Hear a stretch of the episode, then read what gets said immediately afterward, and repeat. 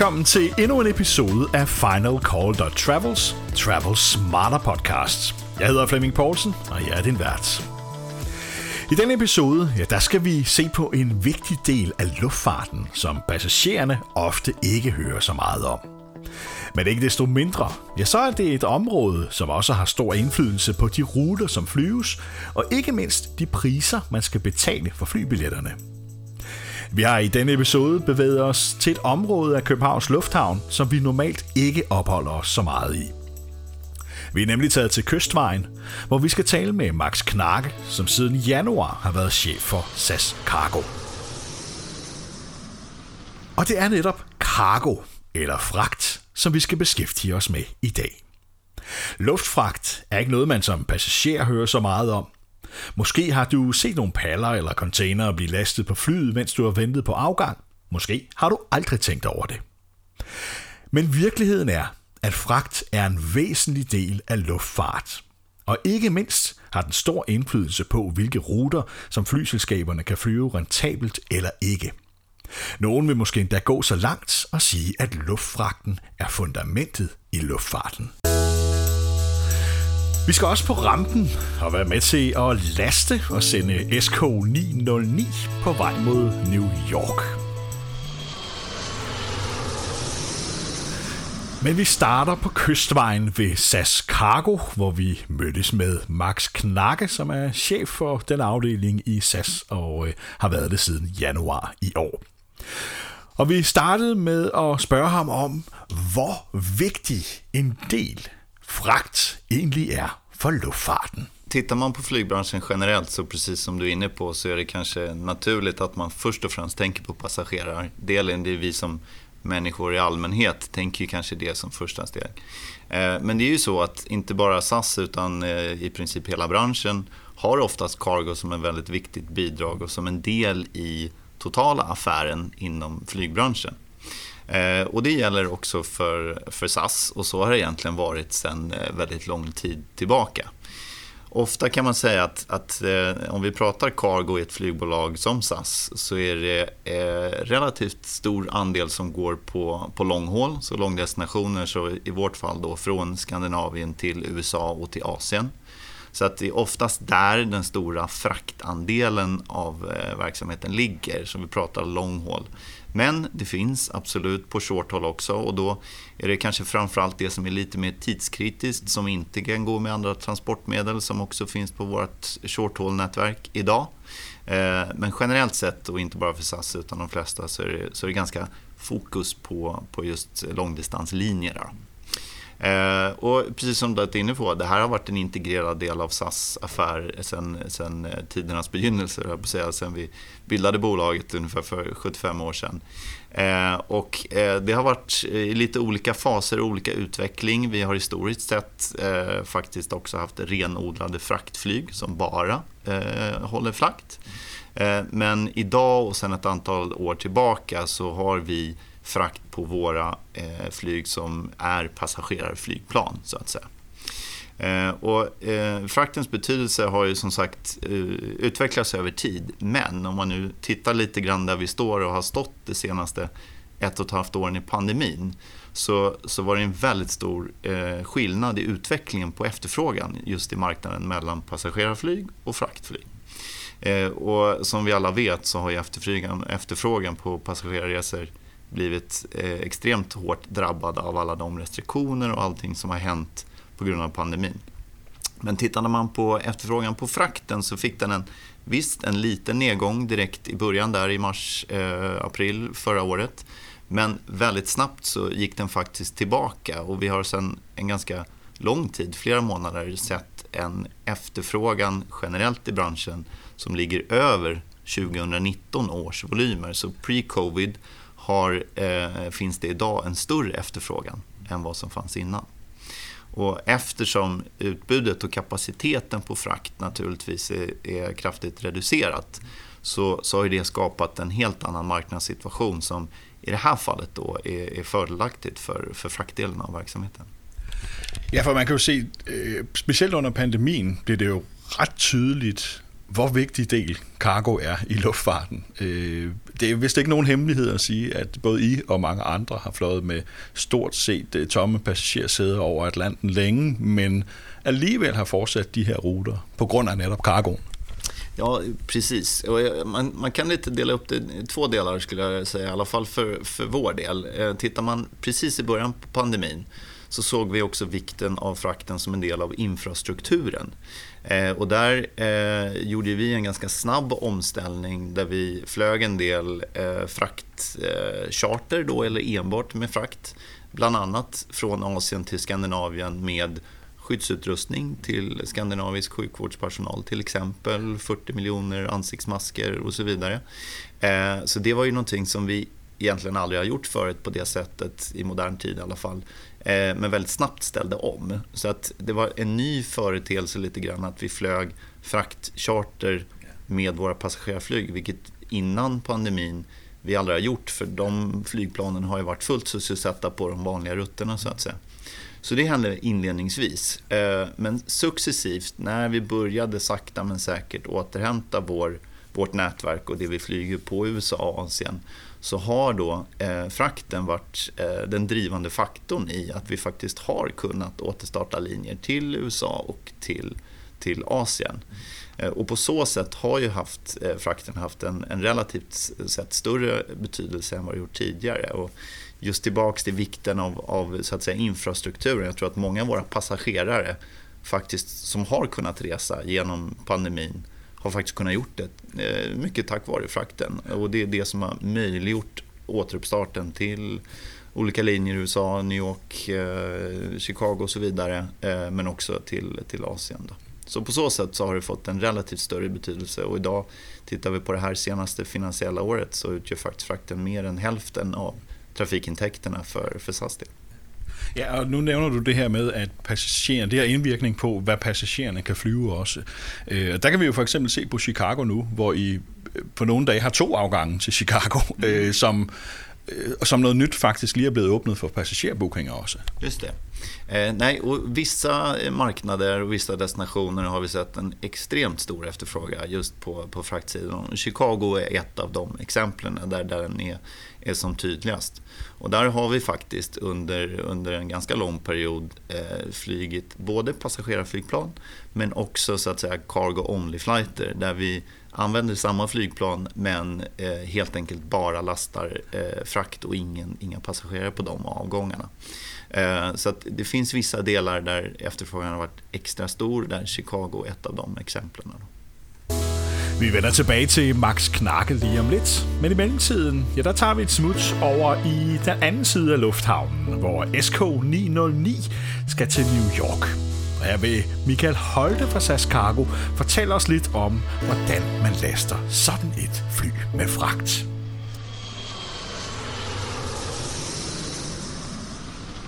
Ja, Michael, nu står vi ude ved øh, SK909, som skal til New York lige om et øh, øjeblik, og vi har jo lige set, at øh, den er blevet øh, lastet nu med en masse containere. Kan du ikke prøve at fortælle mig lidt om, hvordan det foregår, når man laster sådan en øh, maskine her? Ja, som vi har set, så er der et lastehold på bare tre mand og en highloader, som har klaret den opgave på under et kvarter. Øh, når al fragten er gjort klar inden for terminalen og kørt ud til flyet, når lasteholdet så møder herude, så er det egentlig ganske enkelt at, at køre container og paletter ombord efter lasteplanen, som, som vores øh, load planning har lavet. Øh, den er helt fuld i dag, hvor jeg har ikke det endelige tal. Vi kan, vi kan tjekke lastningen om lidt og se, hvor, hvor mange tons han har fået ombord. Men øh, vi har jo haft nogle af de her flyvninger, hvor vi har haft mere end 30 tons fragt ombord. Så øh, det, er, det er godt at se, at den her nye maskine øh, øh, kan flytte noget fragt. I dag har vi øh, set, at de har lastet øh, nogle blandede paletter med maskindele og diverse industrivarer. Øh, vi har landet, øh, lastet en 6-7 paletter med øh, fisk fra Norge. Øh, norsk laks er kommet ombord ofte øh, på de her afgange har vi en hel del øh, farmaceutiske produkter, øh, som også øh, dominerer meget billedet af det, vi flyver over Atlanten. Og øh, der er igen øh, en af de her øh, rigtig gode features ved vores nye flymaskine er dens evne til, at øh, den har kølefaciliteter, så vi kan have individuel temperatur i lastrummene. Øh, både af hensyn til, hvis man flyver med en levende hund i det ene lastrum, og at vi har nogle øh, medicinalprodukter i det andet lastrum, som skal holdes køligt. Ja, for nu er vi inde og se også, det ser jo sådan udefra ser det jo enormt enkelt ud at laste det her. Det er jo næsten bare et øh, joystick, de sidder med, og så ser det næsten ud, som om maskinen laster sig selv med de her, øh, hvad skal man sige, gulve, som, øh, som selv flytter pallerne. Ja, altså rullesystemet i, i et fly som det her er ganske effektivt, og det er udviklet over mange år, og øh, flytter øh, container og paletter ind på plads ganske nemt. Og øh, man skal lige øh, sikre, at låsene, øh, som holder hver enkelt palet container på plads, er rejst. Og det er øh, øh, lastemandens vigtigste opgave, fordi når paletten kommer ud inden for, fra, for cargoterminalen, så skal fragten være suret i henhold til alle vores regler. Den skal være understøttet, så vægten er fordelt ligeligt over hele pladen. Og øh, vi skal have en pålidelig udvejning af, af paletten, så vi ved, hvad vægt vi har på hver enkelt position i flyet. Som er afgørende både for flyets totalvægt, når det skal i luften, og også dets balance, når det er i luften, øh, så det ligger stabilt under hele flyvningen. Ja, for nu så vi paletter og øh, container og sådan noget i dag, men der må også nogle gange være nogle, nogle sådan lidt mere specielle øh, ting, der skal fragtes, øh, som laster man også manuelt. Uh, vi har jo i coronaperioden været udsat for lidt af hvert, som man tidligere i flyhistorien sådan set ikke har set lige, og aldrig troede skulle ske, at man har lastet fragt i en passagerkabine. Det var noget, man gjorde i 50'erne. Men øh, i de her tider har alt været kunnet lade sig gøre, når vi skulle, have fly, skulle flyve øh, øh, mundbind og andre beskyttelsesmidler hjem fra Kina i store mængder, og med kort tid til forberedelse, øh, fordi nu skulle vi bruge dem på, på, øh, til sundhedsvæsenet herhjemme. Og øh, den slags specialopgaver er jo altid sjov at være med i, når man arbejder med lastning af fly i hverdagen. Ja, man siger, det må jo give nogle helt andre udfordringer, når man skal sikre den last, der er i passagersæderne og sådan noget. Var man overhovedet forberedt på det med, med det udstyr, man skulle bruge? Det, jeg mener, sådan nogle... Ja. Jeg tror, vi kan forføje os heroppe ja, lad os gøre det. Fordi uh, nu, nu skal er jeg snart afsted. Ja. Ja, der måtte vi vige pladsen, så SK909 kunne komme afsted ret tidligt til øh, New York. Men vi vender tilbage til Michael Holte, der kan fortælle lidt øh, anekdoter omkring øh, spændende ting, som øh, SAS Cargo har fragtet igennem tiderne.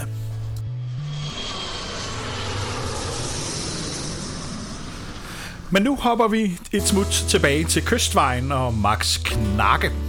Her skal vi blandt andet tale om forskellen på flytyperne og hvor meget fragt de kan tage. For eksempel at SAS' nyindkøbte Airbus 321 Long Range nok er god til tyndere belagte passagerdestinationer, men ikke nødvendigvis er en kargomands drøm. Eh, nej men det stämmer ju absolut. Att, att eh, vår möjlighet till att, att, flyga så att säga cargo eh, på långhåll har ju naturligtvis att göra med vilken kapacitet vi har. Och de eh, Airbus 350 som vi nu har fått in i vår flotta är naturligtvis ett, ett väldigt bra tillskott och ger oss mycket möjligheter på det. I tillägg till att det också är ett betydligt mer bränsleeffektivt och utsläppsmässigt eh, effektivare flygplan så, så ger det oss många möjligheter på cargo. Tittar man på Airbus 321 Long Range som är på gång in i, i vår flotta och som vi har planer på att, att börja flyga på så stämmer det att det är inte ett flygplan som kommer ta mycket frakt. Så att för, så att säga, för vår del isolerat så är det inte den optimala setupen. Men det här är ju naturligtvis en, en eh, totalvärdering och en kombination för SAS del. Vad ser vi den bästa matchen utifrån vad efterfrågan finns på passagerarsidan och på frakten.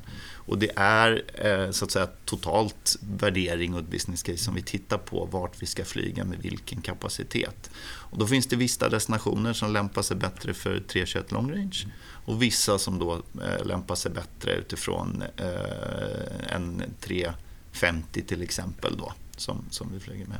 Så att det, det är en kombination. Men visst är det så att 321 long range är inte ett fraktflyg att räkna med för oss. Når, man sådan, når I gør totalvurderingen af øh, ruter, men også kapaciteten på ruten. Nu siger du selv, at 350 er et øh, fantastisk fragtfly, fordi det kan tage mange, øh, tage mange ton med. Øh, og så har I for eksempel nogle ældre øh, 330'ere, som ikke kan tage så meget med. Når I gør totalvurderingen på de her, vurderer I så, om det bedre kan betale sig at bruge den her kapacitet på fragt eller på passagerer, så man måske til slut siger, vi vil hellere have lidt ekstra fragt med, end vi vill sälja de sista 10 economy class-biljetter till en låg pris. Mm. Eh, nej men precis som du är inne på, det är total, en total optimering och det är klart att har vi ett fullt passagerarflyg med eh, 265 personer till exempel eller vad det nu kan vara Eh, så har ju också de oftast bagage. Och det är klart att bagage tar ju plats i vår så att säga, belly eller i fraktutrymmet. Så det blir ju som en kompromiss kopplat till vad det är. Eh, nu ska man ju säga att, att utifrån den senaste situationen så har vi inte riktigt haft den problematiken tack vare att helt enkelt efterfrågan på passagerarresor har varit så pass låg. Men det finns ju en viss begränsning i, i vikt och volym och balans kopplat till hur mycket frakt vi kan ta baserat på hur mycket passagerare. Nu är ju de här flygplanen eh, ofta så pass optimerade att det går att kombinera det här till ett bra sätt. Så att det, det är sällan vi behöver säga nej till, till frakt på grund av att vi är för fulla på passagerarsidan. Eh, och som som regel så, så kan vi hantera den situationen. Men visst kan det vara situationer där vi behöver prioritera utifrån just vikt och volym och det kan vara väderrelaterat eller or olika orsaker som, som kommer på det. Eh, men det här är en del i den löpande optimeringen så att säga, som, som sker. Men det är klart, när vi tittar på en ny rutt eller om vi ska återuppstarta en destination som vi har flugit på förut eller om vi ska öppna en ny så tittar vi på den, den sammanställda så att säga, efterfrågan som finns på både passagerar och fraktsidan. Då, och så blir det en kombination av det som utgör beslutet på hur vi sen opererar. Ja, for nu tænker jeg også sådan lidt day-to-day business. At, mm. at, at hvis du har meget fragt på en, og måske specielt fragt, som har en høj værdi, eller du kan tjene meget på det, ja. øh, at man så simpelthen vælger at sige, at vi, vi sælger ikke de sidste 20 passagersæder, for det er bedre deal for SAS at tage, tage lidt mere fragt med. Ja, eh, oftast brukar vi inte hamna i sådana situationer där vi säger nej till passagerare som, som så att säga vill, vill flyga om det är tätt på avgång. Utan eh, det är egentligen inte ett, ett, större problem för oss där vi hamnar i sådana kompromisser. Vi har också vissa möjligheter att, att flytta till exempel eftersom vi ändå har ett nätverk som utgår både från Stockholm, Köpenhamn och Oslo idag och att vi flyger till olika destinationer i USA. Så är det så att en stor del av frakten ska inte nödvändigtvis till den destinationen som vi flyger till. Utan den ska vidare inrikes i USA till exempel. Och då ibland finns det flexibilitet. Istället för att flyga till Chicago så kan man flyga till New York till exempel. För den ska ändå vidare med, med, med en lastbil. Så att på så sätt så går det att, att pussla lite så att säga om det skulle hamna i sådana situationer. Men, men det, är, det är inte en begränsande faktor som gör att vi inte säljer biljetter till våra passagerare. Den problematiken skulle jag inte säga är, är stor för oss. Og så er det jo, når vi taler luftfragt, så er det jo ofte noget, der er tidskritisk. Øh, blandt andet, fordi det er, ofte koster mere at sende øh, cargo med, med luftfragt end med, end med båd.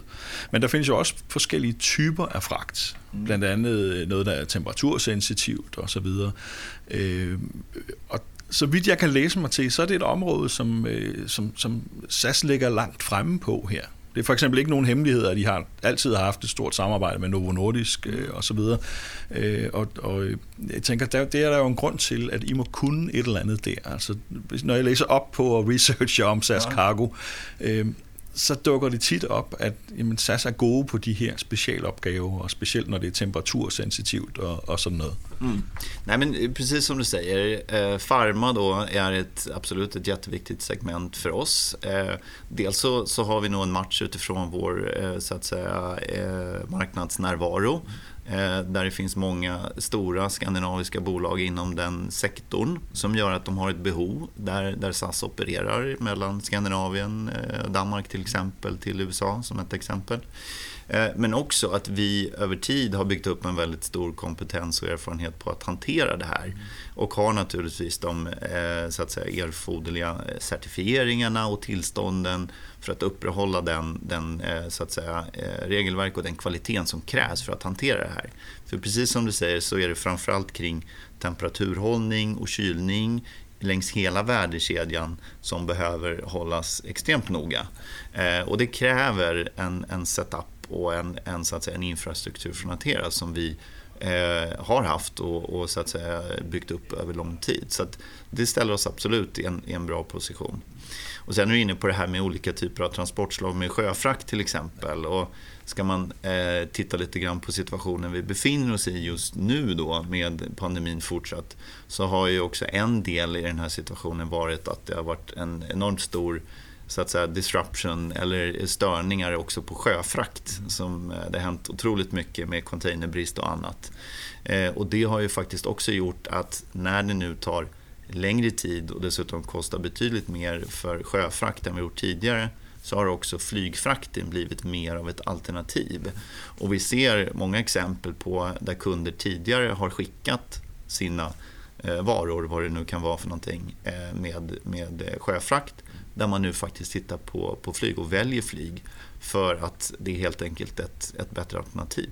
Så det är en annan eh, så att säga, koppling kring allt som sker i den globala logistikkedjan som, som är otroligt påverkad av situationen vi är i. Så är, är det för meget att säga att, øh, nu ser du själv at efterspørgselen er gået op, øh, men vi kan också kigge på, hvilke fly der er i luften, så kapaciteten är ju stadig inte helt tillbaka øh, som den var før pandemin. pandemien.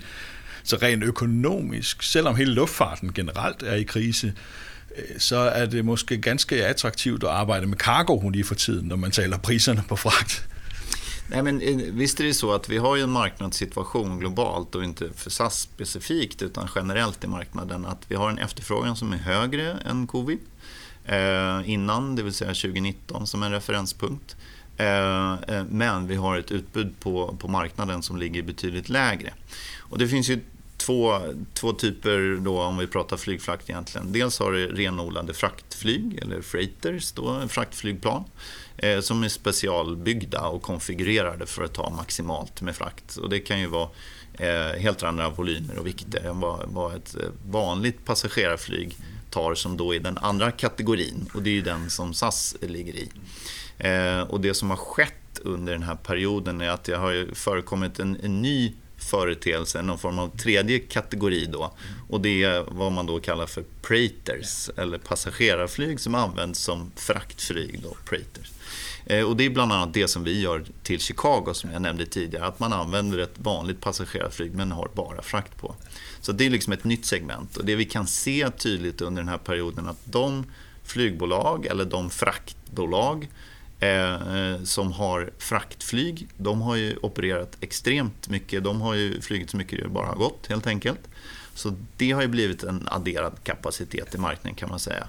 Och sen har du då, eh, precis som vi, eh, vi på SAS gör, då, att vi, vi flyger eh, dels en del av de här praters, mm. men också vanliga passagerarflyg som, som bär sig eh, rent ekonomiskt mycket tack vare frakten. Då. Och det har gjort att det finns en viss kapacitet. Men det är klart att kapaciteten är ju lägre jämfört med efterfrågan som är betydligt högre. Och det, det driver ju också upp eh, prisbilden. Så att vi ser ju idag generellt i marknaden prisnivåer som, som, som ligger naturligtvis betydligt högre än vad det gjorde innan.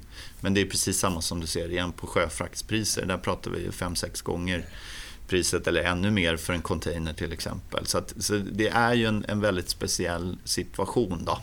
Eh, men sen är vi är ju naturligtvis en del av, av eh, ett, ett, så att säga, ett flygbolag som också är starkt beroende av passagerartrafik. Det är ingen, det är ingen tvekan om det naturligtvis. Så det, det, är klart att, att även om frakten idag utgör mer än hälften av våra in, trafikintäkter på, på långhåll till exempel så är det ju självklart så att, att passagerarna och ökningen av dem är det vi så att säga, behöver för att, för att komma tillbaka. Ja, fragt handler meget om udbud og efterspørgsel, og det har altså også været en af årsagerne til, at netop cargo har været livreddende for mange flyselskaber herunder pandemien. Men lad os få en øh, kort bemærkning hoppe tilbage til øh, Michael Holte på øh, rampen, efter øh, vi fik flyttet os, så SK909 kunne komme afsted til tiden til New York.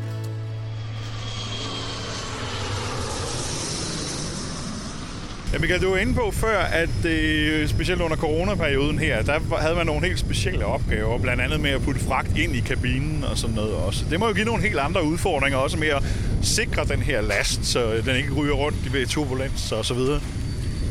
Allerførst vil jeg jo så sige, at vi er jo ikke ret glade for at få fragt op i kabinen, og vi fik ikke lov til at, at gøre det i de nye. Øh, det har været faktisk på fly af den gamle Airbus 330-type, som stod under udfasning, eller som stod, forestod og skulle have renoveret kabinen.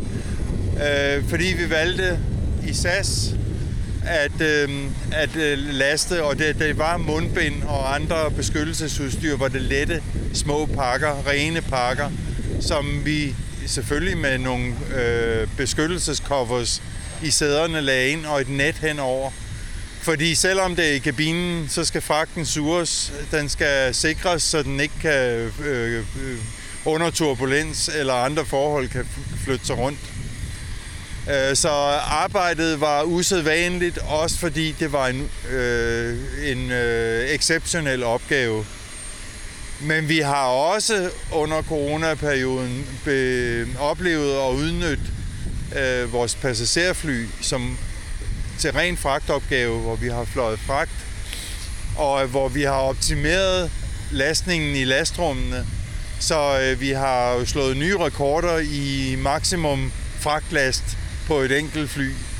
Og det har jo også både været spændende at se kunne lade sig gøre, og så har det været noget af det, som jeg tror, at øh, har været med til at få os igennem en krise Øh, og hvor, vi da trods alt har kunne få lidt indtægter, fordi der var et behov for at få noget fragt ud at flyve, selvom passagererne måtte blive på jorden.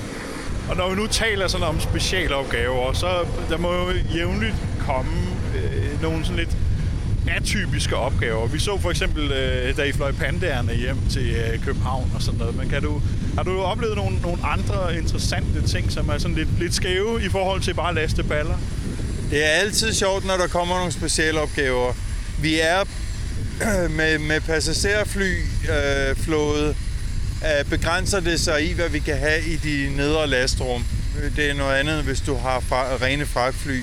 Men det är ju alltid sjovt, när det är en prototyp av en bil, der skal transporteras transporteres med stor mediebevågenhed. Och som du själv säger, pandaerne hade också en del mediebevågenhed, fordi Øh, det er usædvanlige ting. Ikke? Øh, I virkeligheden så er den store opgave jo dagligt at flyve medicinalprodukter til mennesker, der er afhængige af det, og have en stabil og effektiv måde at transportere det på og laste det hver gang. Og øh, det, det er i virkeligheden der, at det store arbejde ligger i det daglige. Det andre, de andre opgaver er altid sjove. Der er mange udfordringer inden for luftfragten, kunne vi høre her på Michael Holte. En af dem, ja, det er øh, vind og vejr, øh, som du også kunne høre på øh, indslaget her, at det var en øh, kold decemberdag, vi øh, mødtes i øh, Københavns Lufthavn.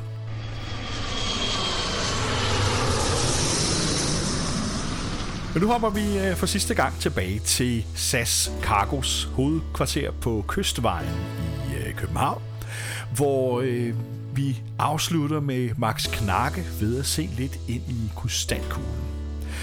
Fordi luftfarten spår, at der kommer færre forretningsrejsende tilbage på flyene efter krisen. Og øh, derfor kunne det måske godt tænkes, at det netop var kargodelen, som fremover kunne være en yderst eftertragtet del økonomisk set. Ja, det är en bra fråga. Eh, jag tror ett ord som man nog kan säga generellt om framtiden som, som gäller i alla sammanhang, det är osäkerhet. Eh, och det som man trodde och gissade för några månader sedan visar sig oftast vara fel. Eh, och en sak vi kan konstatera när vi sitter här i december 2021 är att pandemin och dess effekter har ju förlängts och fortsatt mycket längre än vad, vad alla trodde inledningsvis. Ehm, så att det, det, tiden får väl utvisa exakt hur det här kommer ut. Men precis som du är inne på, jag tror att vi som, som flygbolag ser ju att mixen av typ av passagerare till att börja med kommer att se annorlunda ut. Vi tror inte att affärstrafiken kommer att återvända till samma nivåer som det har varit tidigare. Eh, Medan eh, privatresandet eh, tror vi över tid kan komma tillbaka. Och vilket då gör att eh, leisureresande kommer relativt sett ha en större betydelse för SAS som flygbolag. Det, det, det tror vi att vi, vi, ser framöver. Och det är klart att i den kontexten så kan du också sätta, sätta frakten. Och det jag tror som en del som styrker det du säger, att frakten fortsatt kommer att ha en viktig del, det är helt enkelt att vi ser en så otroligt stark tillväxt i marknaden. Och vi kan ta ett sånt område som e-commerce till exempel, all e-handel som naturligtvis också har förstärkts nu under den här tiden. Eh, som kommer att driva på det ut eh, vidare och framförallt kopplat till tidskritiska leveranser. Både long haul och short haul. Så jag tror att det är ett ytterligare argument för att, att frakten kommer att ha en fortsatt väldigt stor betydelse för, för ett flygbolag som, som SAS. Nu nämnde du e-commerce, och det är selvfølgelig ikke helt det samme, men en, en anden ting, jeg har researchet mig lidt til, det er, at SAS er ret langt fremme i den her branche, eller SAS Cargo er langt fremme i den her branche, når det gælder online booking af, af luftfragt osv. Øh, det er jo ikke noget, man normalt bare har kunne gå ind på en hjemmeside og bestille en, en luftfragt, og så øh, er det fikset. Men, men øh, der har I været, øh, været forholdsvis langt fremme i, i udviklingen her. Kan du ikke fortælle lidt mere om, om den booking-platform I har til det? Ja, eh, nej men det stämmer att eh, SAS Cargo var en av de absolut första att lansera en online-bokningsplattform. Jag tror att det var 2015 som vi lanserade. Då var vi i princip först med det. Så på så sätt var vi väldigt, väldigt tidigt ute. Och, eh, det är klart, jämfört man med fraktbranschen med passagerarsidan så har det, ju, det, det ser ganska olika ut i form av vad ska man säga, online-mognad då, eller vad som har hänt, där passagerarsidan har tagit enormt stora steg eh, av olika aktörer som har kommit in. Och du har ju då sådana online travel agents som Expedia eller liknande som, som naturligtvis eh, har en enormt eh, stor påverkan och del i, i, marknaden. Men det vi ser nu också på fraktdelen är att eh, motsvarande aktörer, aggregators då som man kan kalla dem, eh, är också någonting som, som växer och det här gör ju att möjligheten för både företag men också på sikt eh, så att säga privatpersoner att köpa frakt via olika eh, förhoppningsvis så enklare online-lösningar som ett steg i den eh, så att säga, digitaliseringen var det som SAS Cargo tog under 2015. Och eh, det här är ett område som är ett extremt stort fokus för oss. Inte bara för SAS i sin helhet utan också för oss på SAS Cargo.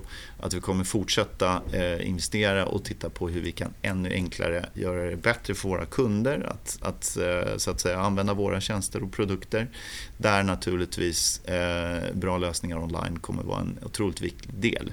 Så att Eh, vi var tidigt ute och eh, nu behöver vi också fortsätta att utveckla det i takt med att kundernas förväntan och behov eh, utvecklas utvecklar sig över tid. Ja, det var et spændende indblik, vi her fik i øh, SAS Cargo og luftfragt i sin helhed, og ikke mindst, hvor stor en betydelse det har for luftfartsbranchen. Og det tror jeg er noget, som overrasker mange passagerer, at luftfragten er, som vi var inde på i starten af den her podcast, langt hen ad vejen fundamentet i hele luftfarten. Herfra skal lyde en øh, stor tak til øh, Max Knakke, chef for SAS Cargo, og øh, Michael Holte fra SAS Cargo, som tog os med ud i øh, den blæsende kolde decemberdag på rampen, så vi kunne få et øh, indblik i, hvordan man laster sådan et fly. Og personligt var jeg i hvert fald til dels overrasket over, hvor smidigt og hurtigt det går, at man kan laste en stor Airbus 350 på omkring et kvarter med bare tre mand. Men det var uanset et spændende indblik. Tusind tak til øh, de to. Tak til øh, SAS Cargo for at lukke os indenfor. Og dermed nåede vi også vejs inden i denne podcast. Jeg hedder Flemming Poulsen, og øh, Indtil vi høres ved igen, ja, så lad mig minde om, at øh, du kan besøge vores hjemmeside finalcall.travel for øh, mere eller flere nyheder for frequent travelers. Øh, blandt andet kommer vi også til at lave en artikel, hvor du kan se mange billeder fra øh, vores besøg fra, øh, eller hos SAS Cargo. Husk også vores Facebook-grupper for øh, alle, som rejser mere end gennemsnittet. Dem kan du søge op på øh, Facebook.